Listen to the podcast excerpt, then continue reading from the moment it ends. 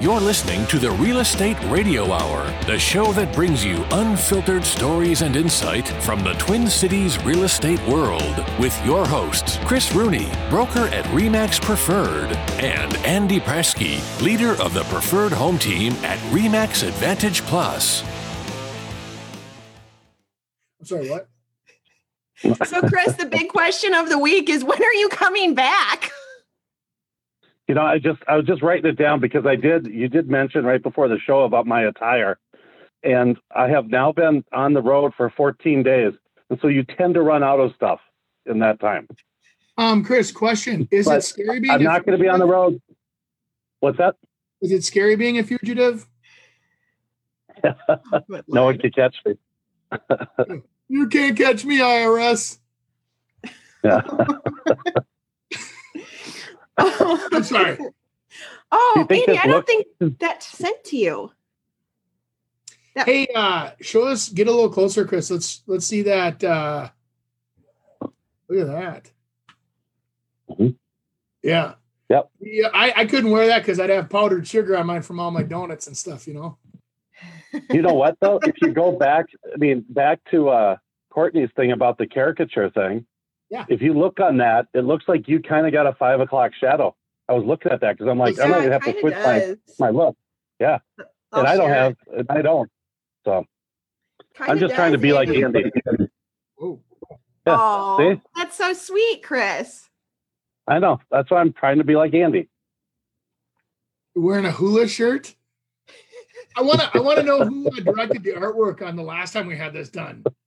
That was That the was me. rooster. Weird. He's like, uh, no matter what, make me look better than the other guy. Uh, Hey, I was just trying to depict. Did you You really do who that? you are. He's a fun-loving, fun guy. I mean, that's a. I think that's a great depiction of him. th- thank you. Hey, I uh speaking of, we had a, a fun event last weekend. Um, our little team did a uh uh because we normally do a movie event where we invite all of our past customers out, we win prizes, we have, you know, all the concessions are included. It's actually last year we had over 440 people that came out.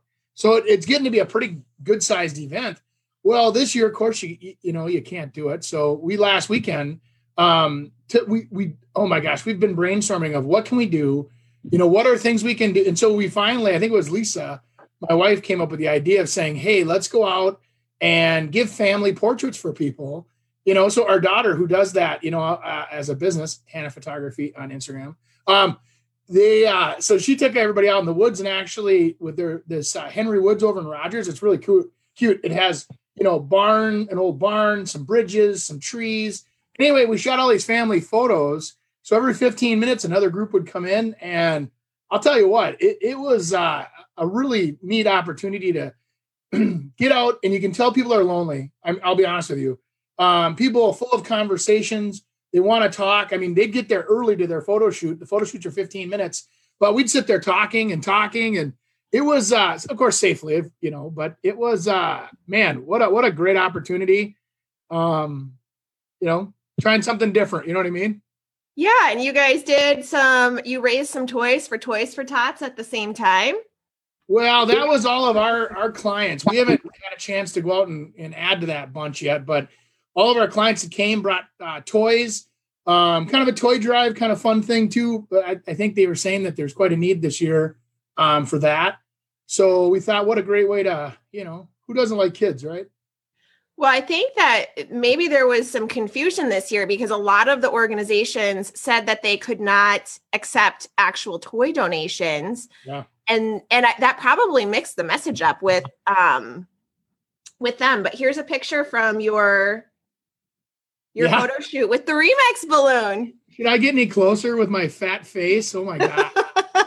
I we we set up Lisa set up the table, and you know that I got that uh, new GMC with the plug in the back. So I actually plugged in that balloon, and it sat there because there was no electric cool. up there. It's kind of fun. That's awesome. Yeah, I love my new truck. I love. I, I love that little barn.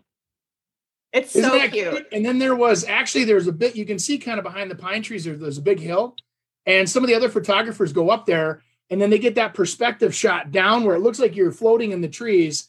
It's kind of cool. Um, we didn't we didn't have enough time to do that, of course, but Is this someone Uh, getting their picture taken back here? yes, as we that was one of our clients as we spoke. Yep. Oh, cool. That's Yep. awesome. What a great location. Yeah, that's a, a a family that back in the 1800s had that farm, and they they wanted it to be a legacy. And the the woods behind us, actually, real I'll be real quick. The woods behind there actually was full of elm trees back in the day, and then Dutch elm came along.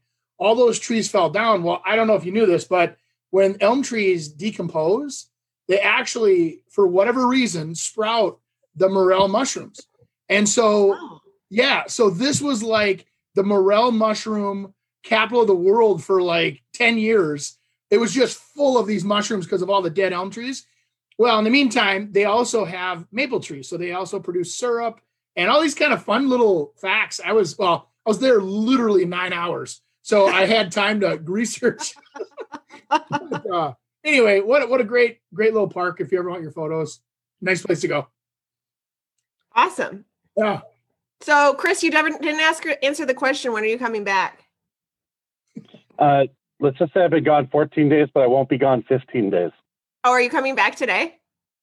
Yeah, I'm finishing up my stuff. I mean, I I did I did uh, escape, um, but I I used to before uh, the market um, was a constant year-round thing. Um, but there was a little lull, and so I took advantage of it. Now I've been doing stuff online, and I'm trying to kind of come up with different marketing um, things uh, for 2021 and 2022. And so it was really nice uh, to get away and do that. So I'm actually finishing it up today, and I'll have it. Then I'll then I'm going to tell Andy all about it and tell him how he can help me. Yeah, right. He always excludes me for some reason. You should include me. I'm a hard worker, Chris. Yeah, uh, you know, you it's interesting. I know we're going to get to our topic, but I didn't want to uh, miss an opportunity when Andy was talking about the disease trees, the elm trees, and stuff like that. Um, that I've had that not not necessarily elm trees, but disease trees and trees falling down um, be a, a, a bigger problem this year than I've seen uh, in a long time.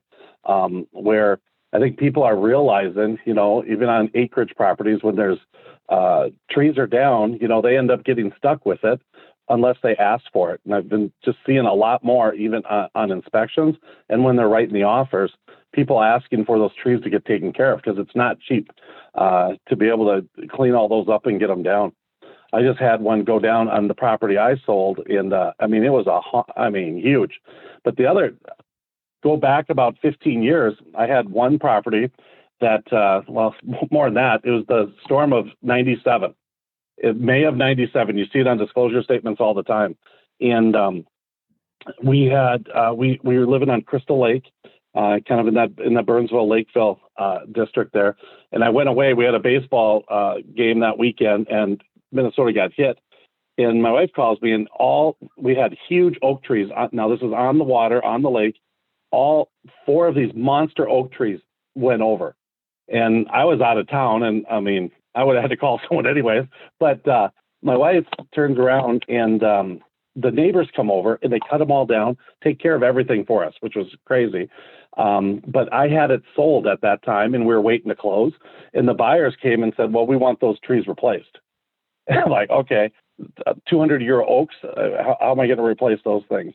But it did change the the the look of what that house was from a up north cabin feel uh, to a um, you know a hey it's just it's uh, on lake on a lakefront and at lily pads. Uh, it was really what it was, and uh, ended up we ended up working it out. But uh, oh, look at those clouds! Nice job. It's a Oh my miracle. gosh. I love it. It looks Yeah. awesome. I years ago, you guys, I, I I spent all this money on these stupid cloud fonts, you know, so that I could put to like secretly put things on in the clouds on like you know Facebook, Instagram, whatever. And uh, Mhm. so, thank you for letting me uh, use those this morning. So, can you repeat what I said about the trees? Because you probably weren't listening to me. I know I did, and I think that Or there do you was. agree? Um, I- I actually know a guy that specializes in 800 year old elm trees. well, Who is Chris, it? Chris, Um, we kind of live by each other because my parents live just down the road from Crystal Lake. Oh, really? Okay. Yeah. Yeah, so that was a that was an interesting thing, but uh, I've just seen it come up more and more. And when Andy said that, I just wanted to bring that up. That's that's the lake that's right by Buck Hill, right there, right? Yep. Kinda. Yeah. Across the freeway. Yeah. Okay. Crystal Lake, Orchard, and Marion are all kind of right next to each other. I'm, I, I believe I'm bidding on a house to build on that lake right now. It's a teardown. Um, so everybody cross your fingers. Hopefully we'll hear tomorrow. We got the, the project. It's interesting. Those Awesome. lakes have been really uh, up in their game. Lake Marion has gotten some monsters on it now. Um, whereas, you know, people are kind of going, hey, you know what, south of the river, Prior Lake's kind of your thing uh, if you do it. And, uh, you know, it's kind of pricing some people out, and people are taking, you know, the Lakeville and the Lake Marion. And uh, I mean, there's there's there's a house that's over three million dollars going out there now Jeez, on Lake Marion. So, crazy. That's awesome. but we'll cross our fingers, Yeah. Andy, for you. New construction going up down there. Yeah.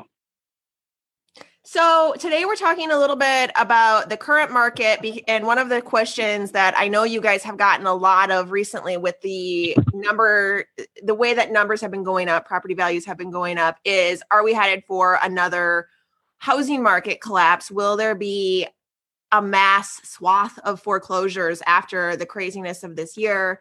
And um, we've talked a little bit about that over the last couple of months, but we haven't actually done a deeper dive on it. So we're talking about whether or not we could potentially be headed towards a foreclosure market.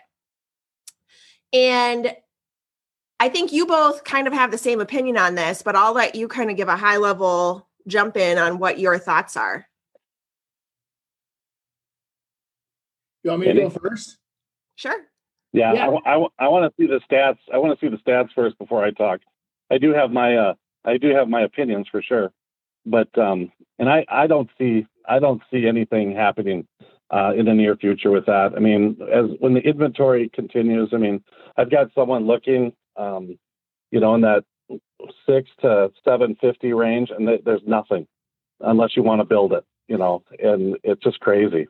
That is one of the stats that we were going to talk a little bit about today. Nationally, the inventory for homes of homes for sale has decreased 39% year over year. So there's 39% fewer homes on the market today than there were a year ago.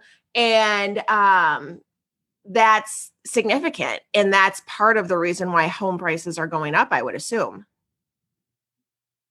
I, I agree. You know, um, I'll, I'll jump in a little bit here. I think that there's a couple, you know, and I had this conversation actually uh, yesterday twice with two people thinking about listing their houses.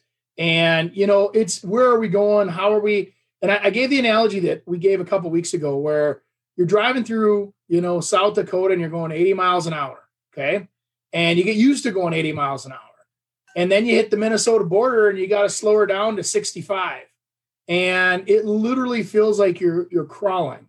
And I, I think that what's going to happen here is that um, a couple things. So that example is what I think is happening in the housing. So you're seeing again some markets with eight nine percent appreciation, which is that 80 mile an hour. That's too fast. Um, historically, we're at like three to four percent, right in there, depending on which chart you want to look at for appreciation. And I think we're going to fall back on that. All the stats are showing um, and all the analytics uh, that we look at from econ- economists and everything else are kind of showing they're predicting anywhere from a three to a four, five percent. I think was the most optimistic I saw for appreciation next year. And so, 4.5% from the National Association of Realtors is one of those higher end. yeah, and. Fannie Mae and Freddie Mac, I think, are down around two percent. So, what's interesting is is that they they pay you know thousands of dollars to have these economists analyze all the data. They look at the stats, they look at the debt ratios, they look at the income, they look at the affordability indexes, they look at all that stuff, and they think that housing is going to continue chugging along. What they're anticipating though is that rates will stay low. If something changes, you know, some world event where all of a sudden rates jump up, um, I do think that you'll see some people showing some hesitation. But man, I'll tell you, right now, with the amount of people that own their houses free and clear, like in Minnesota, it's it's over forty percent, and it's it's one of those stats that you know the baby boomers have things that are paid for. Those houses don't get foreclosed on. You know, then there was like sixty percent of the remaining people of that of the survey they did where they they look at it and say they have significant equity, which means over forty percent equity in their homes. People don't lose houses with 40% equity. When you mm-hmm. have equity, equity equals options. So people that are, are concerned about like the forbearances and things that were hitting our market earlier this year, I think you've got a country of opportunists. I think there were a lot of people that did not need a forbearance that just said, hey, we can not pay our payments for four months. Let's do that. Not realizing what was happening. So, what everybody's really concerned about is watching these uh, houses that are coming out of forbearance. Um, once they're required to, are they going to bounce back and continue to stay current, or are they going to start defaulting? And I'm telling you, there's too much equity for defaults. And if they did default, what'll happen is good for all the buyers that have been sitting on the sidelines because then there'll be more inventory and people will be motivated to sell. You know, um, but they're not going to give it away again. I'm telling you, they don't have to. They can sit and be patient. Um, so you know, I think the only wave of of uh, any disturbance at all was some of the foreclosures uh, that were happening recently were FHA. You know, the three and a half percent buyers that had something to do with uh, a program. And I read about it, but it wasn't a big deal, not enough to even you know, concern yourself with. So anyway, there were. So I, I don't think there's any foreclosure crisis coming at all there was a stat, and this is from the beginning of October, so it's a little bit outdated, but CNBC came out to talk about the forbearance uh, program and how how it's I think it's a quarterly program. So basically, you put your payments on hold for a quarter, and then you either renew it or you come out of that. And that a lot of people that even go into the forbearance program are still paying their mortgage, like they're not stopping paying. Uh, but they're in the i assume that people did that just to protect themselves in case they needed it. But the numbers keep declining. People are coming as those quarterly renewals come up, people are coming out of that program. And as of early October, they had cut the number uh, by like 25% already of people that had come out of that program that originally signed up for it. Uh, and now we're two months beyond that. So I would assume that those numbers are continuing to come down. Oh, for sure. I think just like the PPP money that was out there, I think there's people that were just, hey, if it's available, we might as well do it. So, you know, even if they didn't need it at the time, they did it just in case they do in the future.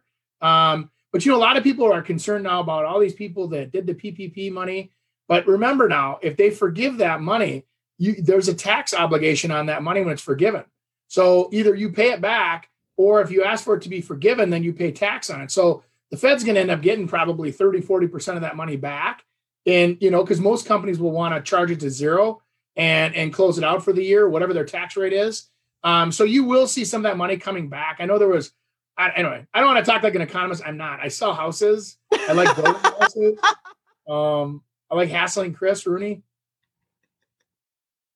Well, I think too, you know, you you look at rentals, and I I received uh, something that talked about, you know, people that are in kind of the bigger professionally managed market rate apartments that uh, last year uh, the percentage was 95.2 percent um, were uh, paying they were paying the rent, and now it's 93.6. So it's it's gone down just a little, but uh, it is a it's a trend that that's not happening. But I think the other thing here is that the last time this happened was not really that long ago. And I think um, people uh, remember that and they remember what to do and not to do. But I mean, if anyone's in trouble, like right now, or they think they're going to be in trouble, they're still very easily can get out of their house without having a rapid uh, fall. So um, I think what happened last time was there was there's normal uh, a normal inventory, maybe even just a little high because people are trying to to make it, and then all of a sudden everyone's got scared, and then everyone put their stuff on. And when you have, you know, um, five times the amount of listings that we do right now at one time, you know, with uh, less buyers interested in, well, obviously that's what starts happening. And then one person goes down, and uh, um, you know, uh, Courtney, you're going into a an area uh, where you're buying that uh, that's exactly what happened to that area, and it's taken a long time um, for it for it to come back, and now it has come back, but it, it's kind of almost like a domino effect. When domino effects happen, um, that's that's when there's problems. Well, and and I think you should, for those of us that are listening that uh, probably don't have their arms fully around what he's saying. Uh, you know, a house that's in that area that sold for 1.3 million back in 2004, and they didn't have enough money to cover the payments. They were on a stated income product. They thought, hey, let's buy this million dollar plus house and it'll go up 20% a year and then we'll sell it in a couple of years and make three, 400 grand. It was almost like a bad investment structure. And then those houses sold for 599 and now they're remodeled and selling for 699 they're still not anywhere near replacement cost. So I still see some of those areas and pockets where it's just a wonderful investment opportunity if you want to have that size house with you know that kind of space and and you know amenities. It's a it's still a fantastic time to buy. Of course, make sure you can afford it. And I'll tell you what, right now the banks won't let you buy it if you can't. So it's like our, our lending practices are pretty tight right now. I mean, when you lend money at two and a half, three percent, oh my gosh, they got you a strong. They, you know, they really scrutinize you. If, if interest rates were at 15%, you could fog a mirror and they'd probably let you sign the deal and, and move in, you know? Mm-hmm. You listen here, L- loan shark over there, Courtney. yeah, we Why know, would you say that to me? We know where everybody comes to get their money. Mama. Oh yeah, I'm so I'm loaded, Andy. So loaded. He's our hard money lending source on the show. you know, Andy, anyone would be the lender on this show, it would be the guy right next to me, Chris Rooney. Yeah. False. But anyways, I was going to say on Andy where he's, he's talking about yeah this uh this whole um you know good deal, and I think it's it's interesting when you say that because I think some people equate a good deal with hey I got it this much under the list price, and that's not necessarily the truth. It's like hey, you can pay full price and still get a good deal if you're able to take advantage of what that house gives you. And so it's like what we were saying about that area. You know, that was 1.2. You're getting it for 700,000. I mean, now make it into something that you want to be able to do it, but you are getting a good value um, at that point. But I think a lot of times what happened when those were built at 1.2 and now they're six, seven hundred thousand dollars, is that whatever they put in here that made it to 1.2 is probably not what's really cool right now, you right. know. And so, but I mean, the the quality and the the size and the all that stuff's still there. You just have to kind of play around with maybe what's inside of it.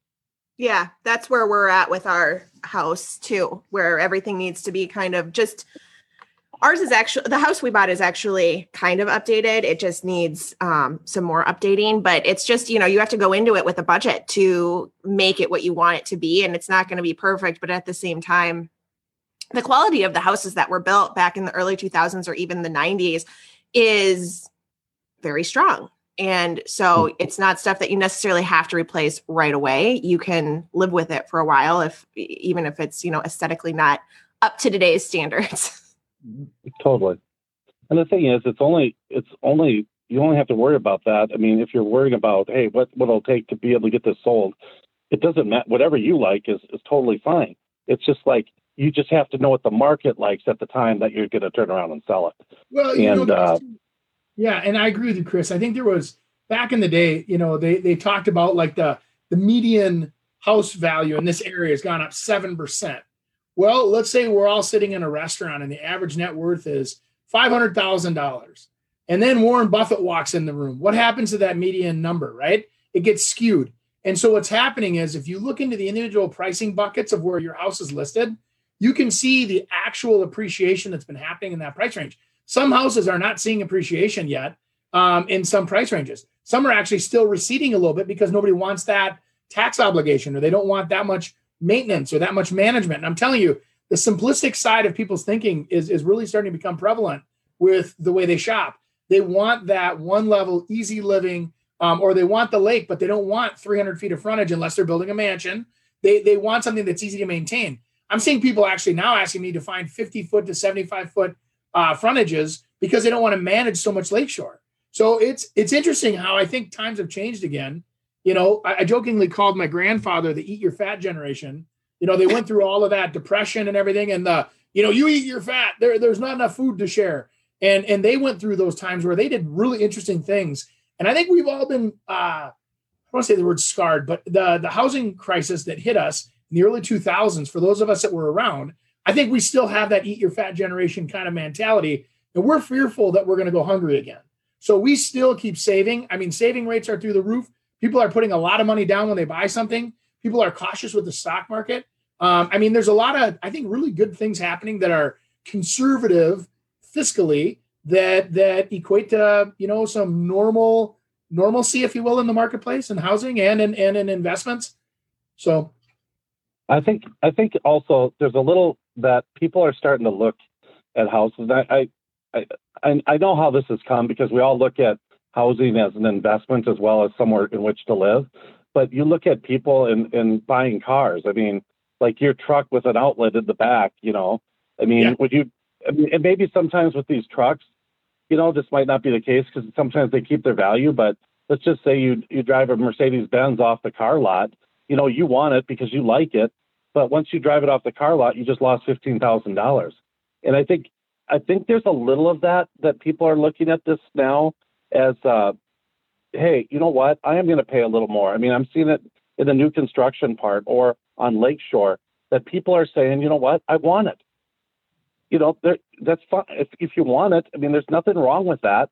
And maybe, yeah, you are going to push it, and you're maybe going to pay a hundred thousand more. But you know, it, but you're not expecting that. Hey, I'm buying it because the next year it's going to be worth two hundred thousand more people people aren't doing that as much. I think that's a I think that's an interesting um, point that I think people have. Um, rather than it's all hey, if I buy it, I'm going to be able to make this money, and that's what I talk about. I said, you know, you got to enjoy it, you know. Right. And I think a lot of people once they start taking it away from you, like you know, all of you in Minnesota are stuck. Oh, that's right, I live there too. But you know that we're stuck and they took it away from you and you can't go do your stuff. Then it becomes a little like, you know, what the heck. And uh, so I think people are looking at that a little differently now. For sure. I think lifestyle is so much more important than it ever was before. I think that the that the generation that kind of came up with I, I live for a lifestyle, I don't live to work. Um, it's kind of changing how we look at housing too and changing those trends. And we talked earlier this year about how the average length of time that people are spending in their houses has really increased. That's probably a big contributor of that. Mm-hmm. Yeah. Well, time, I had a, a wonderful... problems. I, I had a guy I met with this week that was he's been looking for a house to retire into for five years, and I said, "What's the problem?" And he goes, "Well, geez, these houses are all overpriced, and this is overpriced." And I said, "Here's what's going to happen. You're going to keep doing this for 15 years. What you're going to have to do is recognize you're going to buy this house. You're going to live there 10 to 15 years, and what'll happen is in 15 years, when it's worth more than what you paid for it, that purchase price isn't going to matter. I mean, because it, it does it are you in the right location where you want to be? Does it provide the lifestyle you want it to have? You know, I mean, all of those things that go into enjoying your life, like Chris was just saying, you have to put that into the equation because right now payments are great, but if you can't afford them, don't do it. But on the other hand, um, let's say that you were trying to buy a house for five hundred thousand, and that was your max budget, and you couldn't find anything that you liked in that price range, and you bump it up to five fifty, and now you find three houses that you like, but out of principle, you don't want to pay five fifty so you want to lowball these people $50,000 under and they reject your offers. And it comes down to where that $50,000 over the next 20 years is money well invested. If also now you have the sport court you wanted on the lake or near the lake or wherever it is and the right school district, now you get to have that awesome experience with your kids with the schools. And I mean, all of that's worth something. You know what I'm saying? Anyway. Totally. Totally. I had a I had a call um, during this trip, and I was I was talking to this one client, and all, all they just said, you know what, this is the best thing we've ever done. Now these people have lived in everything, very nice houses, and uh, pretty much anywhere where they want to go, and uh, they bought this house. It was just it was really interesting because it it wasn't the the biggest, best, and greatest house uh, that they ever had, but it was exactly what they wanted, and uh, you know, they didn't have to worry about what it was and how much it was, but um, it, it was it was way below what they purchased before. But they're just like we, it's the best decision we've ever made, and it was just kind of that that to me is is is kind of neat, and not a lot of people find that, you know. So. Right. Yep. So, general consensus is no, we're not heading into a mortgage crisis or a foreclosure crisis and people are staying oh. in their houses. People have equity in their houses. They're looking at improvements and getting more of the lifestyle out of their house that they that they want. Well and I, I said this to a guy two days ago. I said if you think about this if if somebody puts 20% down on a house and they have a two and a half percent interest rate and it's well within their means of affordability and they default we're all in trouble. Then, then we might as well enjoy it and light them all on fire because at that point, when you have that buyer that statistically has been the key mark, 20% down has been bank's key mark for 100 years on, on they want 20% equity from a buyer. And, you know, FHA insures it so you can put less money down, they insure the gap. But that historically has been the everybody feels that if you have 20% equity, that it gives you options. Equity equals options. There's lots of equity right now. And, and I, I think that, which means there's lots of options. And, and most people don't, the storm doesn't sneak up on you. Most of the time, when you start getting into trouble, you have a six month to a one year to two year warning of knowing that your job is either being phased out or you're downsizing or your retirement fund's going to change. And so you can make the appropriate decisions when you move quicker. And I think that's the thing that we're all uncomfortable with. A lot of people don't like moving. A lot of people don't like the idea of, well, maybe something else will happen. I would say be a little more proactive, you know, and I and I would um, you know, tend to lead people into a position of where they can afford what they're getting into, you know, before it happens. Yeah. Yeah, and I think the only other thing that could maybe be a problem. I mean, obviously, uh, people go going to work again um, at an office building, and uh, a lot of those are empty uh, right now. And uh, I don't know if something. I mean, that's. I mean, there's big money involved in that, but I think it just that could cause a little stir or a or a scare possibly if those things. Uh, I mean, if your if your cities go vacant, um, that might be a problem. I think people will, entrepreneurs will figure it out that we can maybe switch that stuff into condos and stuff, but you still need. I mean, that's what Courtney said, talked about a lifestyle. I mean, the big city, that's a lifestyle, living close to it. And, um, you know, it might help the suburbs more. And I think it has helped the suburbs more uh, right now. Uh, but the city never really got hurt. Um, not that I'm seeing, at least, um, from everyone, you know, running away because I think it is because of that low inventory. So, do you think that's partially just we don't know what's going to happen right now. So things are just kind of holding steady in the city. And once we see how these big corporations react after the vaccine comes out and people are starting to work downtown again, do you think that that will have an impact on potential foreclosures downtown? I don't think it had anything to do with interest rates or whatever else or vaccines. It 100% downtown was hit with the civil unrest. People felt uncomfortable where there's people protesting outside their front doors. And it made people feel like, oh my gosh, maybe it's not safe here. Even though peaceful protests and everything can be done, it's just, it's people, I think, were educated really fast on what can happen you know, when, when things go bad or, or get upset, you know, hot, heated, whatever you want to call it. So that being the case, um, you know, I think some people changed their perspective of what downtown meant.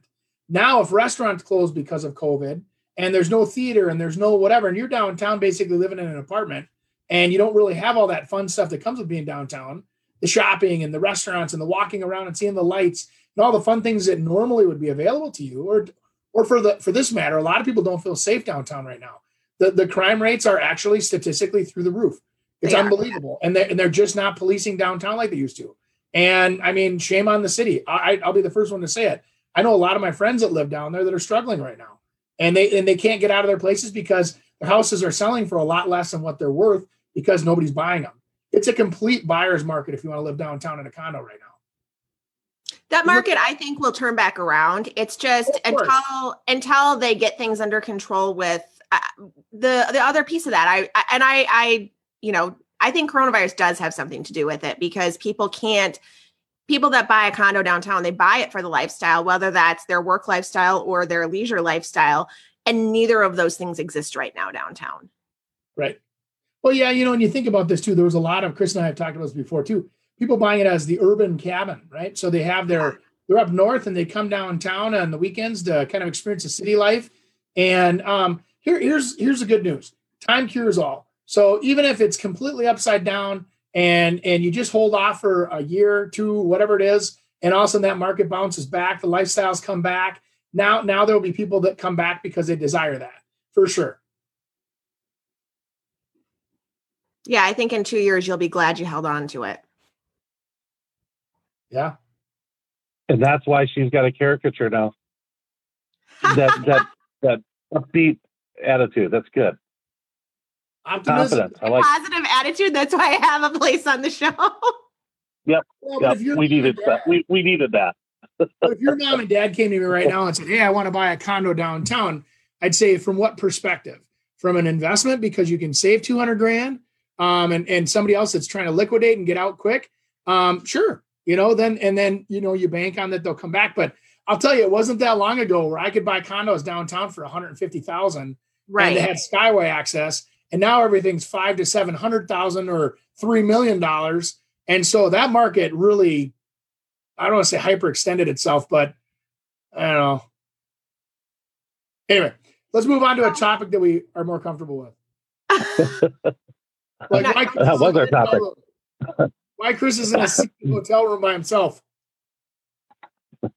He's flying back today, Andy. He'll be back. He'll be back next week, and I, I, uh, I'm expecting a very interesting backdrop, either in his new house or somewhere cool, because he's had two different backdrops the last two weeks. Are you in like Atlanta Yeah. right now, or where are you? I, I can't divulge my sources. Uh, let's just say I'm, I won't be on vacation another day. So I, I, I don't I don't even think I'd call it vacation. It was kind of funny because people were calling, oh, I don't want to bug you, and it was like, I mean, one of the things I wanted to see is that how you could do things on you know online and uh, and run business, and it's uh it's crazy. I talked to uh, three different people that are looking to uh, sell their house, and we did um, you know Zoom or Skype or how whatever their uh, flavor was and uh, every one of them took me around their house too with it, and it was really kind of it was really kind of interesting. And you know, I think that's you know when we talk about this whole virus thing and not being able to do things, I mean, it does make you come up with new uh, solutions, and uh, I think that's one solution that e- everyone is really good with. you know that hey, we can talk and we can meet, and it's not just over the phone, but it's like let's get all of the you know rather than bringing three people out to your house let's talk over and see if if, if we align and that we're going to be able to work together um, and kind of say what we do because I think and I've always said this I think a lot of people from agent perspective when they go into a house they sell that hey I'll get you more for your house you know? Uh, no I can get you this much money. I can get you this high. And uh, you know rather than selling themselves. And I think online you really got to sell yourself. You know the house is going to do what the house is and you can explain to them how you're going to you know uh, put their house in the best light or what you do to be able to get them the most amount of money. But um i, I don't know. I, I i really I, I i really like that. That's one of the a big thing i was doing um you know for the last 14 days. So. So, are you moving to Florida? am i going to move to, uh, no i won't move to florida. Fully. But anyway. You bought an apartment. i will visit. I will visit yes. You know what you should do, Chris? I could see you running like a tropical resort, like down in the Keys. That would be cool. We can. Uh-huh. We would all come visit. Everybody would. As long as Tom Cruise is my bartender, we're good. So, what do you think is different about the market down there versus the market up here? Do you think? Uh, do you think there's more inventory, less inventory? It, it seems like more um, inventory down there. There's a, there's a, uh, a lot of a lot of choices. I think I, I saw a lot of houses that were on the market 21 days that had been reduced fifty thousand dollars. You know, so I think people are trying. I'm like, hey, why, why not? The market's great. Let's try this. And then they kind of get the, the market rejects it, and so that they reduce it right away. Um, and I didn't get to, I didn't do a, a, a ton of searching, but I was looking on, um, I was trying to compare water properties uh, and stuff like that. And, uh, you know, I think a, a house on a canal that's really close uh, to the open water, like really close, um, would probably, uh, you get more house down there than you would here. And I think that's kind of, uh, I thought that was kind of interesting. interesting. Yeah. Yeah, and you know, it's not they don't have the big land and everyone's real real tight and close, but uh, it's it's uh, it's alive uh, down there, which is good. Um, it's uh, you know it's alive and it's busy, and uh, they're doing all the kind of the the same things. Um, and then some people, you know, it, it's it's good. It's uh, and the weather's not too bad either, and it was almost perfect. It was like seventy five. 75 and that's perfect weather to me Nice. So no Rooney Home Experts opening up in Florida anytime soon. No, no, no.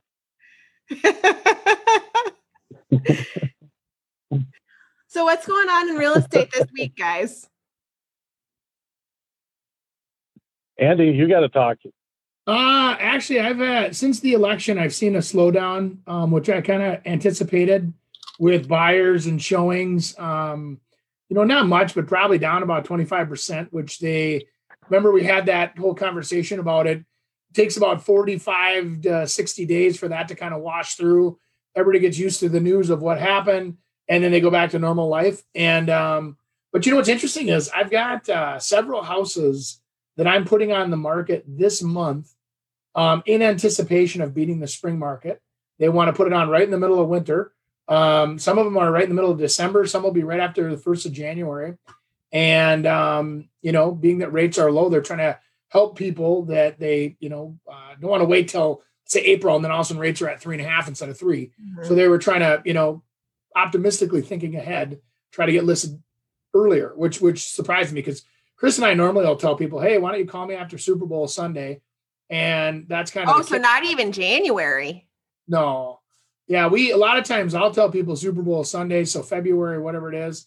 Um, Parade of Homes for sure, because the Parade of Homes always gets everybody excited. And then you've got, you know, your March, April, May, June, and then it usually shuts off. But um, some people think spring means you have flowers growing, and I, I think it's not in Minnesota. No. It's, it's, uh, well, piggybacking off of that hot market, we have a couple of questions from the last week. Uh, number one, the market is so hot, people are waiving inspections to be competitive. Do you? Oh, I'm sorry, that was last week's question. Um, I have last week's questions. What do you guys think about? Why don't you, you make some up? You Fireball to- round. Let's go. Fireball round. Yep, just hit us. What do you think is going to happen with the spring market? When do you think the spring market's going to start this year? When do you think it's going to end, if at all? I think it's, it's going to be a continuation. Yeah, I think it's another continuation. I think if there was more houses on the market, there'd be more sales uh, in the market. Um, I just look at I, I put a kind of a list together of different ones that we're working with right now, and it's it's not uh, it's just a case of nothing being available for them. Um, and I'm and I'm sure when it becomes available, um, you know, it's going to in, include lots of offers in that, and and that's in a range. It's an interesting range. It's kind of in that six to eight fifty range. Um, that there's just not a lot that's available unless it's you're you're going to build, you know, and uh, some of those those builders in that price range aren't even you know they've got models and stuff, but they they've been building all the other ones that they're they're not getting spec homes up either. So I Are there a lot uh, of spec homes on the market right now, or no? Not many. Nope. Is they that because of low labor rates, or low, like you just don't have enough people to build them? No, people are buying them up as fast as they're building them. We, I know that we last year ordered like thirty some spec homes to be built, and we're like, oh yeah, we're we were. Everybody else was kind of sheepish. We were the only ones being a little optimistic on the market, and everything that we had up sold um, that was a big six, part of our success this spring was that we we guessed correctly. But man, if it would have went the other way, we'd, we'd be selling apples on the corner right now. But um, we guessed right, and uh, and I, I think the same thing's going to happen. So we've ramped up. I've ordered about another 25 houses to be built um, with one of our builders that um, follows our lead. We do the research. We look at the markets. Um, right now, more than ever, I'm seeing people really get specific with school districts again.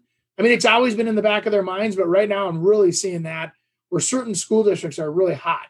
And if it's one foot out of the school district, they don't even want to look at it. I don't blame them. Do you, are people looking for when people come to you for new construction? Are they first looking for that spec home, or are they looking to build, or is it a mix? When they come to see, it depends. If they're if they're calling off of one of our ads for a new uh, development or something, then you know, of course, they're they're trying to figure out what new costs because what's nice about new is that new ends up being, you know, I don't know, five to 10% more than existing usually on average, you know, uh, but then you don't have the cost of ownership because it's, you, you, pay a little bit more, but then everything's brand new. So you get to enjoy that for 10, 15, 20 years with no expenses. So you your monthly payment's higher, but you don't have any hassles versus you buy the existing house that all of a sudden two years down the road, the furnace goes out and it's 15,000. And then all of a sudden a couple years later, your roof goes bad and it's 30,000 and or the windows and it's 50 grand. I mean, these numbers nowadays of what is charged for renovation of houses is unbelievable. I mean, to put new roof, windows, um, siding on a house, it used to be a thirty to fifty thousand dollar project. Now it's over a hundred grand. I mean, it's mega, you know. So when you're buying those big fancy houses, make sure you do a window count and look at those windows and make sure they don't have to be replaced when you're. It can get expensive. If you're I looking, think it, I think oh, go ahead, Chris. I just said I think it becomes a problem uh, when people are trying to get it, their house on the market as well, and say those things need to be fixed, and that that's that's a big problem. I think if you're living in it, and you can you know hang on for a couple years, you know you'll get a contractor in there, but they're all they're also they're just also busy. Do you guys um, have any recommendations for listeners that are looking to potentially build what they should look for in a builder? How do you choose the builder to work with? Go ahead, Chris. I I okay, I I actually became a builder because of this, um, did? and then ended up. Well, I'm not a builder now, but I did. I owned a construction company. I became a builder because of this thing, and then I left from my partner because of that. So um, the but it's warranty work. It's after the fact. I think that is, um, you know, everyone can uh, build something, but if there's a problem, how do they handle it, and how soon do they handle it? And uh, I just think that is, I think that's a huge, a huge, huge thing. Um, for like exactly what Andy was talking about, if there's a problem later on, um, being able to fix that problem. So that's that's me. And then, and to me, also thinking about those problems before they ever happen. So not putting you in a position of using um, lesser materials or uh, easier way to get around something to give you more square footage to that in five years it's going to be you know a problem Agreed. And I think that, you know, the other thing you can do for yourself is when you shop um, new um, and you're, you're just trying to compare builders, obviously the location is very important, but there there is such a wide variety. It's almost identical to cars. For, yep, they're all cars. Yes, they're all houses, but there are some that come stripped and they're a great value. And there's some that come really loaded, luxurious, and fast um, with the best of the best, but they're they're obviously very expensive. So um, what I would look at personally was the experience that you have when you build. So if you're going to buy a, spec home, that's a lot different, in my opinion, than if you're buying um, or you're ordering a house that it takes a, you know six months to a year to build. That's totally different, whole different experience. So if you're going to build a house from scratch, I would really take a look at the builders and I would ask them what their standard features are. Meaning, like what is included when you say there's a big number, it's you know 430,000 for the house plus the lot plus the right? And they kind of do the plus, plus, plus. What's included in that base? And then say, what are the number one, two, three items that people upgrade on your houses when you build them?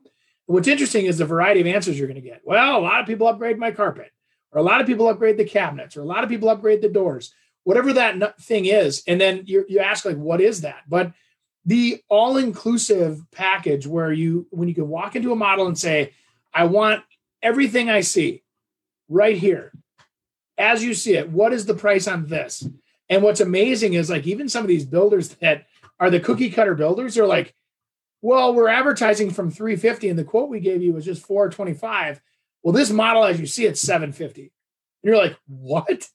Because of all the options they add and all the windows and the bump outs in the dining area and all these things that make that house feel amazing. All of a sudden, when they get your house built, you feel like it's a lot. So be careful. I'd say, you know, make sure that you understand it, what you're getting more than what who the builder is. Um, you know. One last question for you guys before we jump off. If you're considering selling in the spring, and we talk about this a lot, but I feel like it bears re- bears like asking again. What would you recommend the number one thing people do now going into, you know, we're going into the end of the year, holiday season, all of those things. What's the number one thing you would recommend that people do now if they're going to sell or thinking about selling in the spring? talk to a realtor. Get a realtor in there to be able to tell you exactly what uh, those things you you do need to do to be able to get ready. Get a realtor in as soon as you possibly can. Yeah, there's uh, there's a lot of advice you can get that if you have the time between. Here's what I would say too: the the windows um, go a lot faster than you think. So you know, meaning the time windows. So you think, oh well, we'll just we'll wait till after the first of the year, then we'll think about it and get started. And then all of a sudden you realize your windows are out, you know, eight weeks if you order them. Your carpet might be back ordered right now. Everything is. I mean, I'm telling you, this COVID thing drives me crazy. But it everything seems to be back ordered. Everything seems to be out weeks and weeks and weeks with no guaranteed delivery dates. So I always would also make my projects based on what's in stock. Shop the items that are in stock so you can do it sooner. Um, understand that things take more time. I mean, we just ordered um, some closet systems for our own house, and you think, well, they'll just make it and deliver it tomorrow. Uh, no, they're months out. So I mean, they come out now and they order it now, but it, it takes months to get you on the schedule to line everything up and then they bring the countertop guy out and then they bring the electrician and they move your outlets. And all of a sudden it becomes a five month project that you thought was going to get done in two weeks. And it's just that that's the way it goes. So understand i think or appreciate that right now the marketplace you have to be a little more patient with those contractors because they are like chris said earlier they're very busy. And to get the best which is worth paying for i would i would wait for the best you know? I think one other thing if you want a physical thing that someone can do, you know, during this holidays and don't want to be able is declutter and organize. Yep. That's another monster thing to be able to do and get started on because that usually takes a long time. But don't don't take away. I mean, when I say that, I mean declutter and organize garages and storage areas and closets. Don't take away all the other stuff inside because sometimes we need that stuff. Um, or what you think might be clutter, might be something really good, and the stuff that you don't think is clutter is the stuff we need to get rid of. So that's what I would be doing, especially in these COVID days. I've, I've been hearing that a lot. People are organizing and decluttering right now. Oh yeah, well, and it not only that, but you they have their free time and they want to stay inside. They don't, you know, you don't have time to go kill running around shopping or eating at restaurants. So you do have the time now to really focus on those projects. Um, get the dumpsters and and or a pod or both and have them sitting in the driveway. And you know, if you haven't used it in six months and you can't donate it, go in the dumpster. If you're going to use it at the next place, put it in the pod and and get that stuff out of that house. I I've had like Chris is saying, I've had people where they declutter their whole house, and before I even get there, and then I get there and I'm like, I, would keep going. Um, I think I'd go another level, and they're like, you got to be kidding me. We're I feel like we're living in this house and it's naked. There's nothing on the walls. There's, but I'm telling you, you, you want to be able to visualize what you're selling and and and you know think about spatial awareness. If something's in its space and it's make like you're worried about hitting your knees on a table, you're not looking up and looking out the windows and seeing the beautiful view. So you, you want to you know eliminate uh, the uh, obstacles. You want to let people walk freely through the house to experience the highlights of the home. And I, I call it merchandising uh, more than staging because that's the finishing touches. The you know get the distractions out of the way so people focus on the house and what you're really giving them, right? How long does that time, Andy, how long does decluttering typically take for your clients? Like when do they start and and how long does it take? Because you guys talk about this a lot. Three you months. See that number right there? 30 no. years. I have a client that's on on their third year right now of doing it. No. Oh my gosh, it yeah. takes a long time. It's a it's a thirty five thousand square foot house, but it's you know. It would, it would take my wife. It would take my wife three days because she's already kind of organized, and it takes some people three years. So just depends. Uh, it's totally, totally all over the board on that. So even if you're thinking about selling in a year, you should potentially. I always do this after Christmas. Uh, kids get all their new toys. We do a full house declutter and we purge everything that we're not using. I start with the storage room, clean everything out when I'm putting all the Christmas decorations away, and just work my way through the whole house. It's not a bad idea to start doing you know your your purge a year ahead of time. Yeah. 100% i think you're you're comfortable then too because you can make the decisions like if you have a maybe pile and you put the maybe pile together and you give yourself the time of man the whole time i've been using that maybe pile i haven't used any of it. And so maybe now i'll get rid of it instead of maybe keeping it. And and or you don't need it right? But I think in life we go through life accumulating crap. I mean, from the time we're little kids, we collect rocks and sticks, and it's just it's human nature to be hunters and gatherers, I think, and and you gather all that stuff over the years, and especially when you're accumulating your your wealth as a young person, you just you think, oh, I bought that new couch, I can't get rid of it now, even though it has a hole in it. I'm going to keep it because I paid for it, and and there's a little bit of that pride going on there too. So I think for some people like myself, I, I'd probably have the same couches. I'd probably renovate them.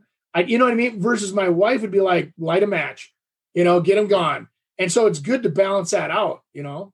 I heard you found your CD collection this week. Oh yeah, that was so awesome. So I I found the uh the I forget what are they called, Lisa? The now it's Christmas or something CDs one, two, and three. And I'm like, I gotta find a CD player. My truck doesn't have one. Her truck doesn't have one. I know. So I, I, go downstairs. I found a boom box and I put it in there. And I'm like, crystal clear. I love CDs, man. I, I, I, yeah. I think we're foolish. We're passing up a big opportunity getting rid of the CDs. Hey, they on probably have note, that album on Spotify, just so you know. But on that note, it's time to declutter. Yeah, I'm going to declutter my brain. I, uh, I, you guys, just so you know, I did have an ancestry test done on myself, and right in my my description it says that based on my lineage or my history, my family history, that I will have a tendency to keep things that I don't use anymore. I'm not joking. I'm not joking with you. Set it right in there. I didn't realize that was a genetic thing. Yeah, they said that you're probably well, not, keep some crap. It's not Andy's fault. I'm not a hoarder. Nope. that's that's because of Lisa, though. Correct. an anti-hoarder wife. Otherwise, I'd live in mounds of, uh, you know, screw. The one thing I'll say, ending with this, it still drives me crazy. I'm not the big recycling green guy or whatever, but I go out to my job sites and I look at how much waste there is on those job sites. And because it's there's three boards and they're like, ah, we don't want to call the lumberyard for three boards. They throw it in the dumpster. And I'm like, I literally, I'm like all the time pulling out, I could build a, a deer hunting stand with this. And I could, and I, my kids are like, Dad, seriously, stop, buddy. But I'm like, it's so wasteful. And I wish we could do something with it. Maybe we should get a club of guys and gals to get together and we build dog houses or something with that extra, yeah, or that waste or something. I don't know. Well, on that note, guys, we're going to wrap up this week's show and maybe we can talk about the Doghouse Club next week. you know, hey, I focus on selling houses 95% of the time. Or the welding club. I heard I also heard about the welding club. So maybe I'm still taking applications for my welding club, uh, Chris. I, I bought a welding table and I put it out in my garage. My wife calls it my island. I, you can't put anything on the welding table unless it's a project. And I'm like, I've never welded in my life, but I watch all these car shows I'm like, I've got it. I'm just, I'm going to get a new hobby. I'm going to weld. Then I started looking at welders. I didn't even know what welder to buy. And I go, I, what am I going to make? So we've only bought the table so far, but it's coming together. There's something to say about that though, Andy. You're going to have something to do as you, as you grow older and don't have a, a job. I was sitting on the beach. Uh, I was actually on, uh, on the ocean and, uh, I was watching these people and there's this one guy that's got all these fishing rods set up there's another guy walking around with a camera taking, I mean, an unbelievable camera taking all these pictures. Another one with a metal detector walking around. I'm just sitting there. I'm like, what am I going to do? I have nothing. this is not good. So maybe I'll come help you weld and do dog houses. We could hey, weld listen, a dog house. How about that? We, we could. We should open up a T-shirt shop with all those stupid T-shirts that say all the funny stuff. Yeah. I, I think we'd be great T-shirt salesmen with ice cream cones out the one end and we'd have just going back on these podcasts, we'd have enough for 10 years on the t-shirt. So anyways. Well, guys, thanks so much for joining us today. We're glad that you got to join us for the foreclosure conversation and everything else that we talked about on this very random show. Uh, if you have not had a chance, please give us a like and a follow on the Real Estate Radio Hour page on Facebook. Follow us on your, or subscribe to our channel on your favorite podcasting app. Give us a review if you are so inclined. If you have recommendations or questions for the show, including guest recommendations or questions you'd like us to answer, um, share them with us. Shoot them over to me, Courtney at amplifyapp.com. And until next week, have a great week, guys. Thanks for joining us this week. Until next time, stay awesome, Twin Cities. Thanks for joining us this week on the Real Estate Radio Hour. Don't forget to visit our website, realestateradiohour.com, where you can subscribe to the show on iTunes, Spotify, Stitcher, or your preferred podcast listening app. If you enjoyed today's episode, we'd appreciate a rating on iTunes or sharing us with a friend. Until next time, stay awesome, Twin Cities.